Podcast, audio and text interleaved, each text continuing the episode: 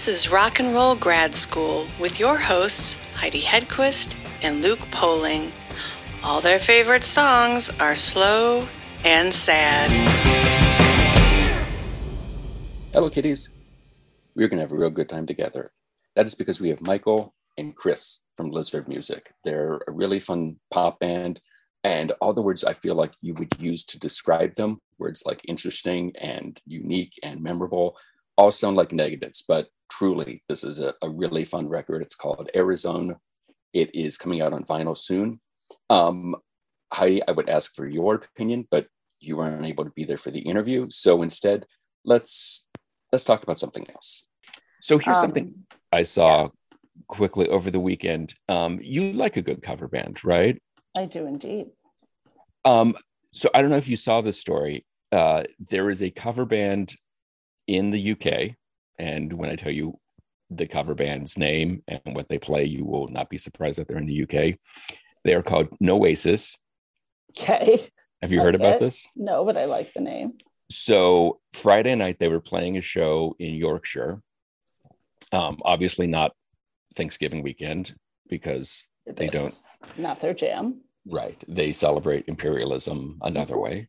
Yes. Uh, which I feel like America and England, the relationship with that is sort of like those 80s drug commercials where America's just screaming, I learned it by watching you. Yes, that's exactly what it is. Thousand right. percent. So, Noasis uh, in York- Yorkshire, up on a hill at a pub called the Tan Hill Inn. Of course. Band's killing it. Uh, the New York Times describing them as being electric. I don't know if that is an Oasis reference or not. It is. You really well, don't. But I, I, don't. No, no, I don't know oh. if the New York Times is trying to make it. Uh, yes. Well, we should give the New York Times a little bit of credit that perhaps they are familiar with their work. Well, yes, but they don't mention that they were also in a champagne supernova. You know what I'm saying? Well, maybe it wasn't that kind of party. I mean, maybe tonight they're a rock and roll star. Anything you Look, could throw what's in the there. story, Morning Glory? Exactly. Exactly. Um, maybe you don't really need to know how their garden grows. But anyway, don't look back in anger. I've heard them say. So they're in Yorkshire. Oasis song by far. Yeah, I love I that so. song. I think that might be it. It's I so do like good. rock and roll star stars, just like a yeah, I do wall up of a anyway. So I tend no to like like ballady songs from bands that aren't ballady people. Mm, interesting, makes sense. Mm-hmm. mm-hmm. But when they hit a ballad, they like they go for it. Yes. Okay. And go, I sorry. don't know if they each have like ironic names playing off of you know, right. it's not. I don't know if they have a Sailor Hawkins. If there is a Liam and a Noel, I'm assuming there's a Bonehead because there's got to be a Bonehead. There should be.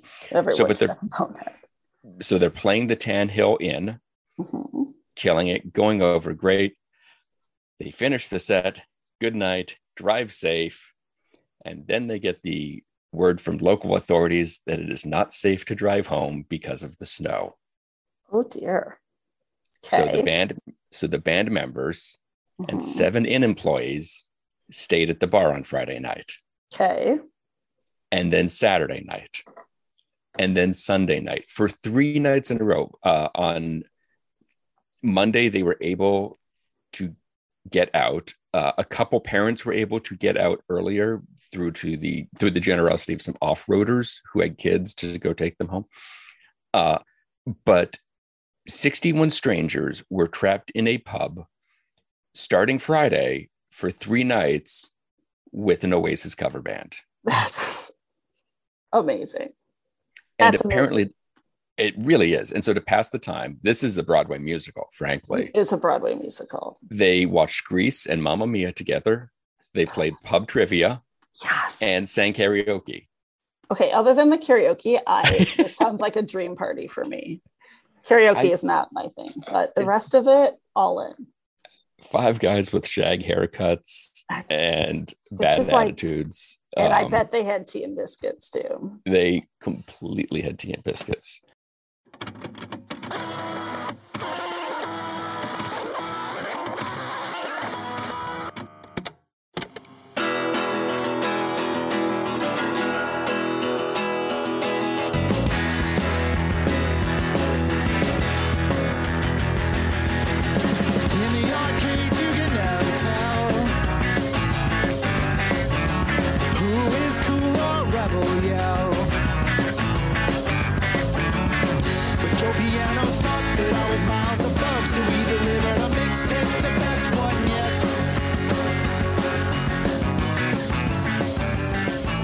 Since this is a group that's been together on and off for years, why did you decide the world needed Lizard music now more than ever? Or at least a full length LP? Well, the world sort of decided that for us. it really uh, it started out in the most um, serendipitous way, which was you know everybody being locked down last summer.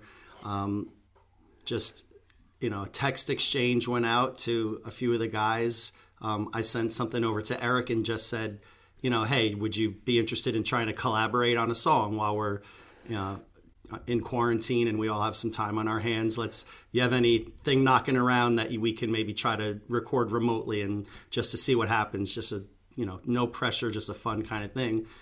And then a couple of weeks went by and uh, a text message with a wave file came through with a strange, you know, guitar piece and some vocals, you know, not nothing finished or, you know, completed or anything. And he just said, you know, here's something, see what you can do with it. And that was it. I put it into Logic, put some bass and vocals on it, and then we said we should send this off to Mike and see if, you know, he wants to add his touch to it. And as Mike's way is, he made it a thousand times better than it started out as. Chris, what was that first piece that you sent Eric? Yeah, it was actually. It was Keystone Cops. It turned into Keystone Cops. It was um, literally just a you know a, a, very scratchy acoustic guitar track and a scratch vocal with some weird lyrics. You know, nothing completed on an you know recorded on voice memos on the iPhone. Um, I pulled that wave file into a Logic session and you know just put some bass and some background vocals. And again, it was it was totally just like a just a fun hobby test. And then we sent it to Mike, and of course he made an incredible synth arrangement and the lyrics got tweaked over time and you know a- after a while we just sort of realized wow this is actually a really cool piece. Um, just the the act of us collaborating on something together again after so much time was just like a, a delightful thing. And then it kind of really blew up from there. And what about did you give them any guidance on what you were looking for or just send them a track and say have have at it and everyone did exactly that had their way with your song? Well i mean you know eric in in much of what lizard music does um, you know starts with eric coming up with you know he's the singer he's like the leader. It's generally like him coming up with a song or mike coming up with a song or me coming up with a song. So whoever brings the song to the band just kind of says i got you know something. Here's a tidbit can you add anything to it? You know, it's rare that in this in this type of collaboration with this band that somebody brings in something that's totally done and they just say, "Here, put your parts on it." It's very collaborative. So in this case, Eric just had something laying around that he sent, and then Mike took it into a different direction because you know with, when he adds his arrangements and stuff, there's always like other ideas, and he pushes it into another place and then sends it back to us, and we add. So um, Mike, your definition of how the whole process went, I think, is is brilliant. When you said um, he called it a, a, what? How did you phrase it? An improv in slow mo. Yeah, it's slow motion improvisation. I think is the best way to describe it because exactly like Chris just said, it was sort of uh, throwing out these chunks of ideas, fragments with with the with the complete understanding and sort of uh, intention of these just being sort of uh, starting points and points of departure rather than okay this is done like you said this is done finished i just like make a part. It was like okay this is maybe this is a verse maybe this is a chorus um, uh, and then it would go we would be trading files. I mean for me it was just i had uh, I work with Ableton, um, and you know Eric was in Pro Tools, Chris is in Logic, and Craig is in Logic, and we just decided, well, let's just trade audio files, and then Eric wound up being the the sort of basin for all of these files to eventually settle in, and then he kind of put all the pieces in place from from us. So it was like we had our our DAW windows open, the workstation window, and then like Dropbox and iMessage. so that's pretty much how it went. And um, I have a little studio here, in Ojai, and I was able to record some piano and accordion and you know vocals, electric guitar, and and it was really a um in in lieu of being able to actually be in the same room and play together, it was kind of amazing to once again have these guys in my headphones and play along. And I was like, this isn't exactly like playing as a band, but it's a lot closer than I th- thought it was going to be. And it was really, that was a very uh, surprising and satisfying part of this whole experience. Well, it's interesting because a lot of the people we've spoken to talk about finishing records, the writing records during this lockdown. And it's always a, well, I had to get used to this way of collaboration. I had to get used to, you know, like you said, just sending stuff back and forth and never meeting in person. But there's something about this record that that sort of melange of the four of you coming together uh, makes something different than what anyone started out with. And you can kind of hear the layers of it, which I think makes you really appreciate all the more the work that went into each of these tracks. Yeah, there's a lot of um, there's a lot of little details in how this all came together. Like number one, you know, these four individuals haven't even been in the same room with one another since maybe 1996. Or is that a good thing? 2007. Yeah, is that a good oh, thing? Oh, yeah, or? sorry. Yeah. In 2007, we did get we got back together and we we rehearsed some of the old songs and we did like a benefit show where we just played some music from our old albums. But when I say this, we haven't really like been together to like collaborate and write and work on new songs since you know back in the 90s. So in many ways, I think we we may have forgotten how that was to be in the same space. So even in in a in a new sense of being together like there was a comfort that we knew one another but it was just a, a new situation to get used to it's and i love to again with regard to the layers the on a bunch of different tracks you hear the stopping and starting of a tape recorder or at least the effect of the starting and stopping of yeah. the tape recorder and all the kind of little things of other pieces being sped through and back like it just it really feels like this the collaboration is kind of actively going on almost while the record is going and it gives it this kind of life.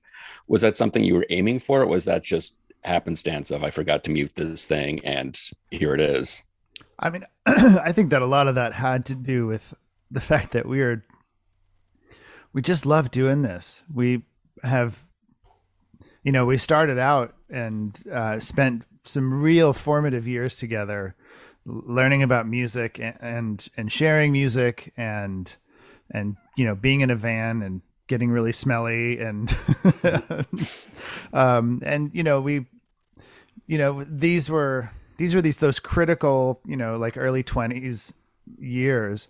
And um you know and i mean it seems so obvious to me but maybe it's maybe it's a little less obvious to a casual observer, but there's so much of the Beatles and all of this stuff. I mean, they were our heroes, and we were kind of we've always just been not copying them, but taking inspiration by how they would infuse a song with uh, silliness or um, or some unusual sound effects. And you know i mean all the things that make the beatles great we were just like well this is our version of that. And um and we're also products of you know um the late 70s early 80s and watching tons of television and lots of movies. And all of that is fodder for all of these songs. And you know there's like a very oblique uh, reference uh, or quote from the Thundercats cartoon, but it's actually an outtake, and it's uh, I was like this was like a pre YouTube uh, viral. I don't know if it was even viral, but it was like a, a sound clip that made the rounds. I mean, I don't know, late '90s of the uh, actors playing the Thundercats swearing um in character and it was uh, to me it was hysterical. I mean i the, the cartoon is what it is. It's fine. It's like i'm not so kind of uh i'm not obsessed with the thundercats but i just love the idea of these humans who like put on these characters like break character and start swearing and it's just that was really funny. And then we actually had to recreate it with uh, our own voices so we wouldn't get in any trouble. So Sure. But like that was that, that's like it was all it was all in good fun and we've now had the benefit of you know 20 plus years of growing independently as musicians and artists and then coming back together and um, in the best possible way showing off for one another Yeah, I will say, Hmm. you know, in the, if you think about if you ask any band, they may tell you the same story. But when you're together as as young people and you're just learning about music and you're traveling all the time and you're spending all this time together, um, tons of in jokes come up. You get all of these references of like TV shows and commercials and you know all all that stuff just goes into the dumper and those become your your in jokes. And so a lot of that that feeling is kind of on this album. It's like we haven't been together to really um, jam in that way for a while, so we sort of just ma- magically came up with this way of digitally, you know, just jibing one another and yeah, trying to one up each other and impress each other with like a reference or a part. Like, um, you know, everybody in this band, the one thing I will say is everybody has just extraordinary creativity. And, you know, now we have decades of experience that's been jammed into our brains from the stuff that we've experienced when we haven't been together. So now it's sort of like, you know, vomiting it all out in a way to create something, you know, something that's new. There's so many old touchstones of like jokes that we would send via text message of a joke that we told in 1992, but now there's all this new stuff coming into the mix. And that stuff just couldn't help but make it into all of the songs just because that's how we roll. You know, we don't, we, we've never been a band that's like, oh, we're going to write some blues changes and, you know, write a song about heartbreak and then that's it. Like, we always had much bigger aspirations to like create, you know, artistic pieces.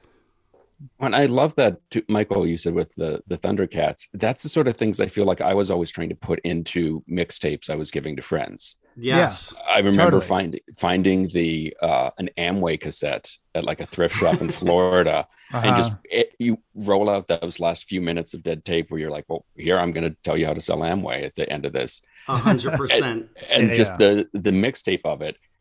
Is that song mixtape? Is that about a particular cassette, or is that oh something? i mean again, it's I, it's 100% true like you know autobiographical i in junior high school i gave a uh, this guy for some reason in rural new jersey maybe not rural but like suburban new jersey this guy was plugged into all of the new wave music that was happening in gosh i don't know 86 or so 85 um i was aware of some of it but this was the first time that i had gotten um a tape.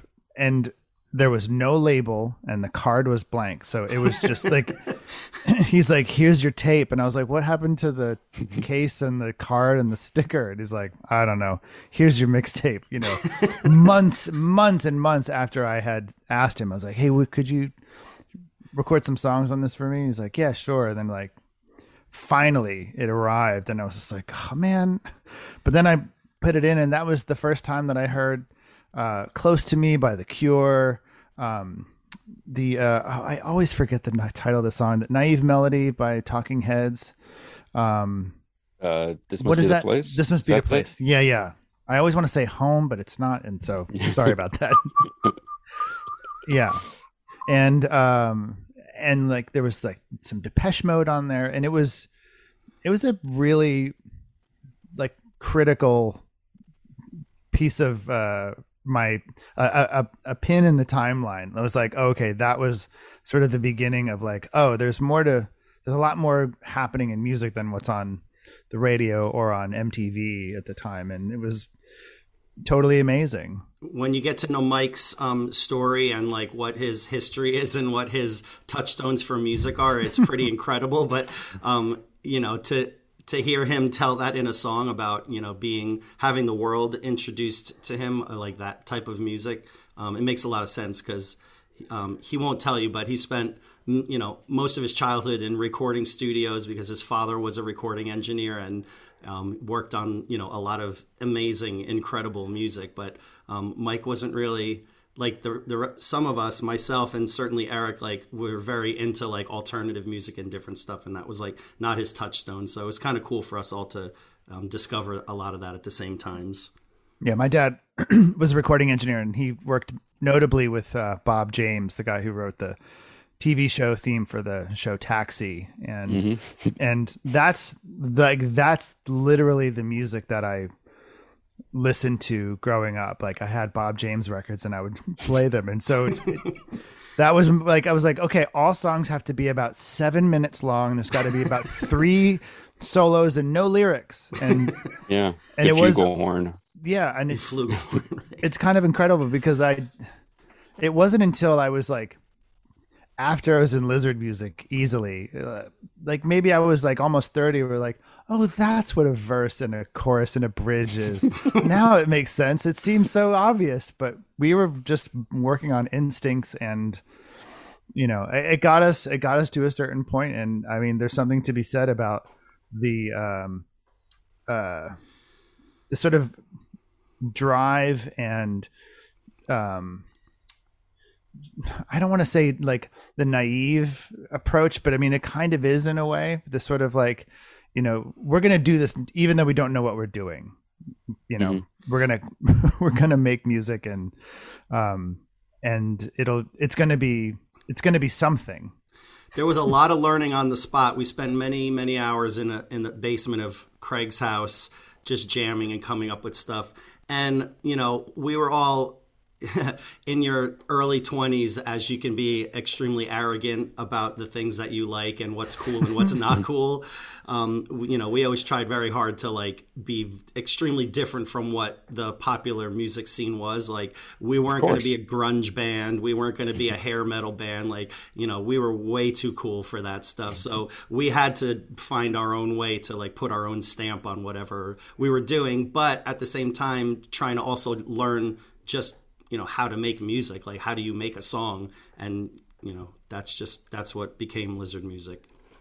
And it's also interesting too i think uh, in reading the reviews for this record so many of them almost feel like a name drop list of yeah. oh they, like clearly they heard these records. And i saw one that mentioned klaatu which i didn't even realize anyone else knew of Oh, there was um, yeah, there was one review that I made a Spotify playlist because I was like, I don't know any of these bands. I mean, I've heard of some of them, but a lot of them were like, what the fuck? Klaatu is a very um, obscure reference, and you know, if it's in there, it's completely subconscious. There's no overt, no overt influence from the... I mean, I you know I was I listened to them, but I wouldn't say they were a, a part a part of our inspiration. But sometimes you can't help it. You know, when you ha- again when you have creative people that all get together and that thing that's bigger than the sum of the parts. Um, exists in just a lot of other bands that are out there that take their work seriously and just want to you know come up with cool inspired art. So even though that's not you know an overt inspiration i can understand why the person would say that um, just because that's how music go that's how music goes especially not top 40 music. You know if you start to get down deep into just artists and people making music for the sake of music not for the sake of a hit song um, there's more similarities than you would think. I feel like it can be easily be just one you know two or three note pattern or a certain sound on a certain instrument that's like is that thing that takes you back to sure. that record? Because i know uh, you know uh, there are records where i've had three notes on you know uh, some instrument where i'm like i cannot remember which album that's on but it just haunts you for the rest of your days that you um, cannot place totally. it yeah. Um and this record just feels like this great you know uh, in the best way possible. The four of you dumping out a bunch of cassettes and sort of melding them all together and working with them and finding your own voice in all these other songs and other musicians. Um, I will say, you know, Eric's not here to speak for himself, but he has an extremely eclectic taste in music, and his uh, his imagination for conceiving parts and songs is just like it's un, it's unbelievable to me. Like I learned a lot about writing songs and creating things just from seeing how his crazy mind works. Um, so you know, he he would all. I don't know if he would say it, but it seemed like he took it as a badge of honor to be like, you know, here's a song, and then we would work on it for a few days, a week, and be like, wow, this is a really cool piece. And then like the next week, something would come that was like completely different than the last one, and we'd be like, wow, that's really cool. Let's dive into that. And then we would put our parts on, and then a week would go. And so like every week, starting in you know August or September of last year, every week for the entire fall, there would be like a new a new thing, a new concept that somebody, Mike would send or Eric would send something and there'd be like, here's, you know, something that I've been thinking about. And it would complete, it would create something that was like, unlike the other things. So now when you, when you listen to this record, you can, you can glean that from hearing the songs, but to kind of go back to what your first question was, there was no intention to create an album or to put a collection of songs together. We were literally just having fun creating. And then before we knew it, we had, you know, eight songs, we had 10 songs, we had 12 songs. And we were just like, where is this going to end? Because everybody was so inspired. um, at some point, we were like, we just have to put an end to this and call it a done project. And that was like coming up on Thanksgiving of last year. Are you still sending stuff back and forth? Are you still working, or are you just letting uh taking a breather? We took a breather in the early part of the year just to to start working on you know putting this collection of songs together as an album and working on the deal with Omnivore. But there's a Dropbox folder that people keep putting stuff into, and Mike just added something amazing just the other day. And now there's a whole separate Dropbox folder that's beginning to fill up with new wave files that we're going to have to dive into at some point it's got to be an enjoyable process uh, you know where you're trying to sort of are you trying to impress your three f- other friends or are you trying to compliment what they're doing or just because again at that age when you first started working together i feel like any band i was in was a lot of shut up listen to this i got this thing it's going to be great. How much of it is just i love what this guy's doing how do i improve upon it or kind of compliment it? Yeah i, I mean I, I you know, um, as far as like the like the sort of this new stuff goes, I, I'm not really sure where how it's going to shake out, but but I think that it was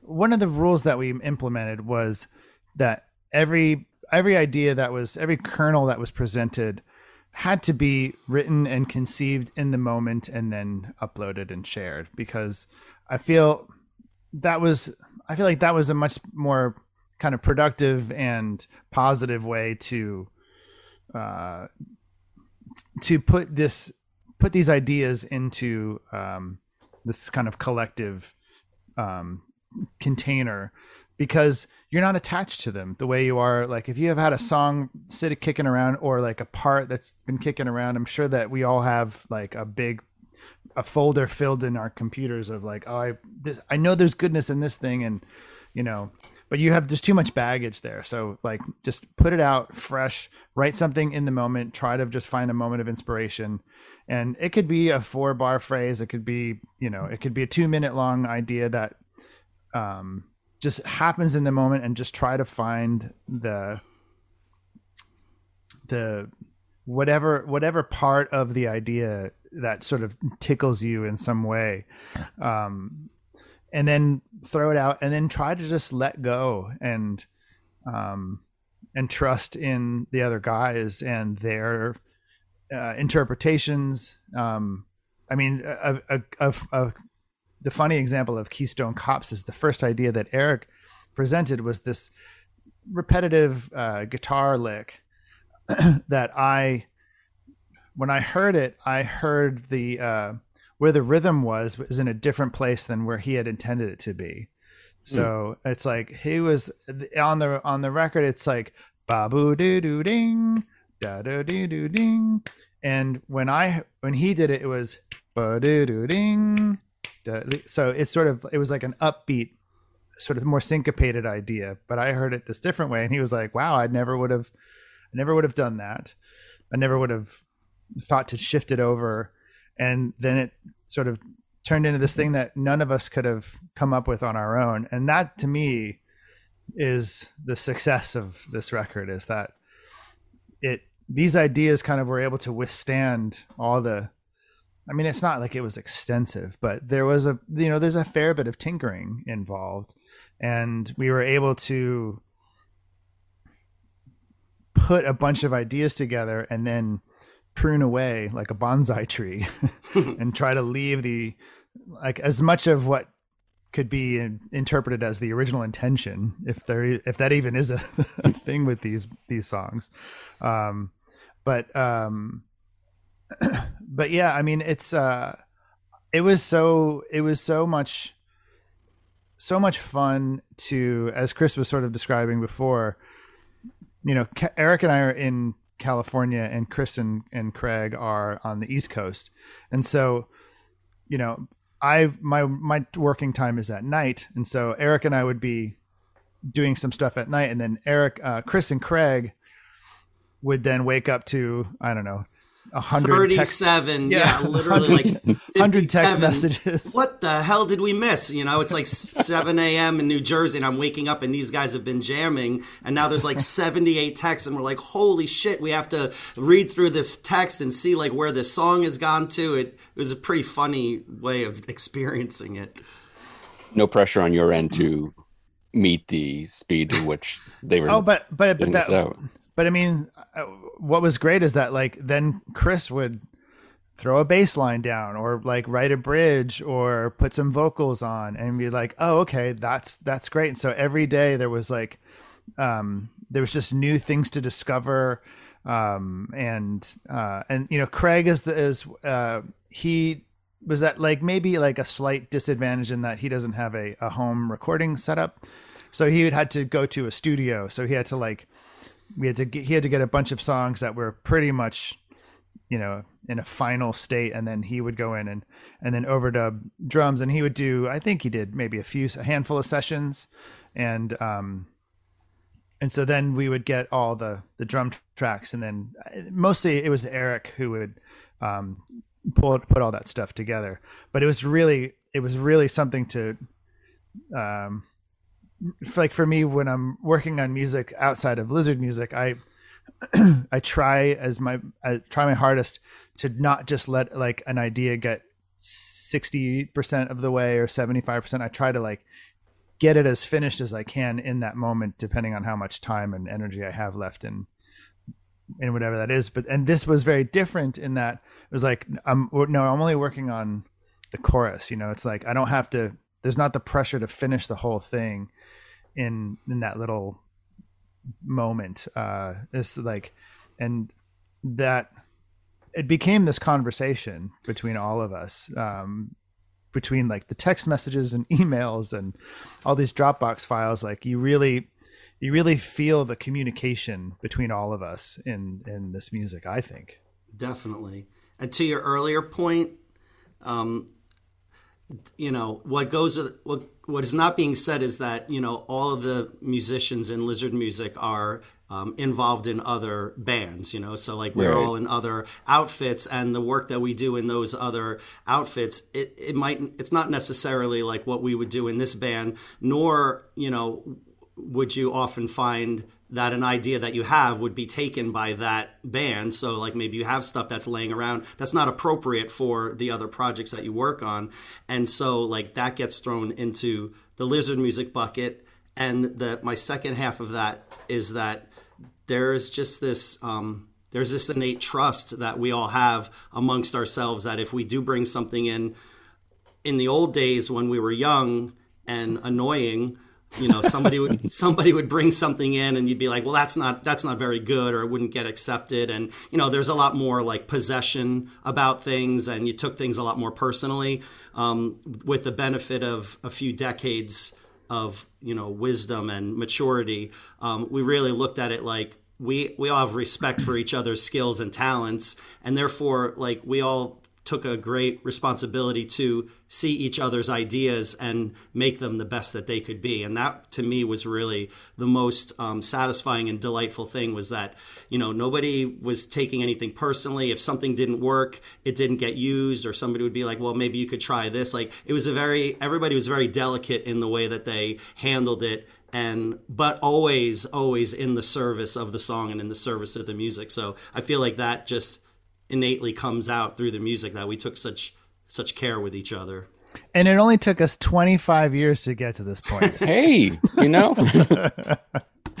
well, it certainly comes through in just talking to the two of you. And I think by extension, listening to the record, that camaraderie in that sense of like, that's it's the four of us versus everyone else in some ways. Yeah, I always sure. felt like that. Yeah. And is there any desire to get back in a van together and take this out on the road? Or is this something that just with everyone else's schedule, it's just like, this is never going to happen. Let's just enjoy what we're doing now. I don't know about like doing an extensive campaign, but I I think I speak for everybody where I know that we would love to play a few shows here and there if possible.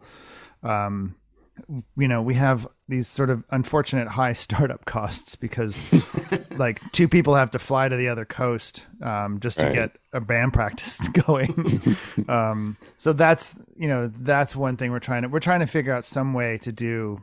You know, uh, again, I, I don't after after being a, touring now for like 20 years like to to do like a, a van tour as much as i would love to hang out with these guys in a van tour. Like it's uh it's such a it's such a hard slog um when you're a virtual nobody you know? I mean Right. it's really you're playing in really tough small places because you know you know the wilco associations and the cat power associations really only get you like so far. And and uh, i mean i've experienced this with all of my other projects where you know uh, it, it just doesn't you know people want to see wilco and they don't even they don't know what lizard music is or they you know want to see cat power. And so uh there's you know there's an education that needs to happen of the music public and the people who would go to shows about this. And um that just you know as a friend of mine says like when you're touring you you open your business in a town like one town at a time and Hmm. the you got to really just to do it for real uh you got to just hammer and just constantly be on the road and you know we all have families and obligations and um, I don't think my wife would take kindly to be like, I'm going to go out on the road for three weeks and not make any money. Is that cool? uh, but we will definitely, we'll definitely play some shows at some point, hopefully within the next year. And as we wrap up here, um, Michael, I feel like I am, you know, sort of journalistically required to ask this question. Is there new music coming from Quindar anytime soon? There is a there's a record that's almost completely done.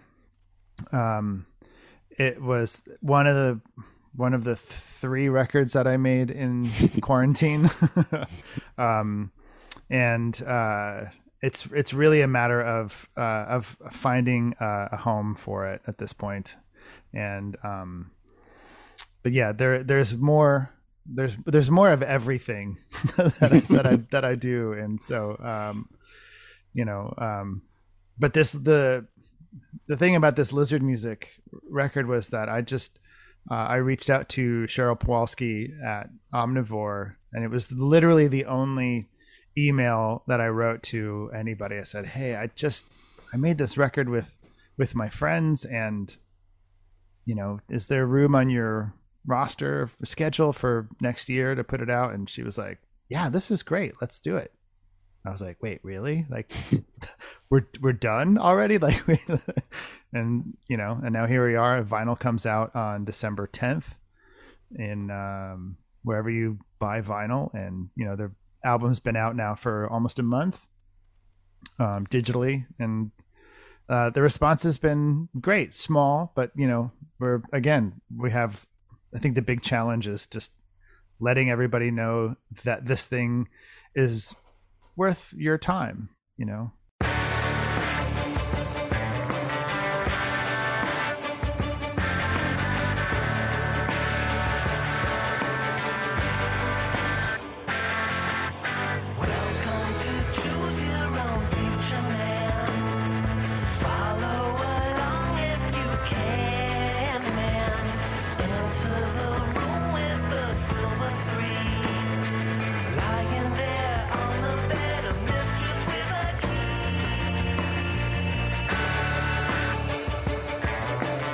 Just like Michael said, Into the Arizona by Lizard Music is available on vinyl December 10th. It's available in every other format right now. For more information, you can follow them on Facebook, where they are at facebook.com slash lizardmusicnj, or you can go to their website, lizardmusic.net. You can check us out on all the various socials. Be sure to visit our website at rockandrollgradschool.com and don't forget to leave us a review. Today's show is produced by myself and Heidi Hegquist. Our reluctant producers are John Sauvé and Sandy Stone. Our willing producers are Rachel Allen and Randy Jeanette. Our intern is Zach Jackson. This one's for Philippe. Thank you, good night, and may all your favorite bands stay together.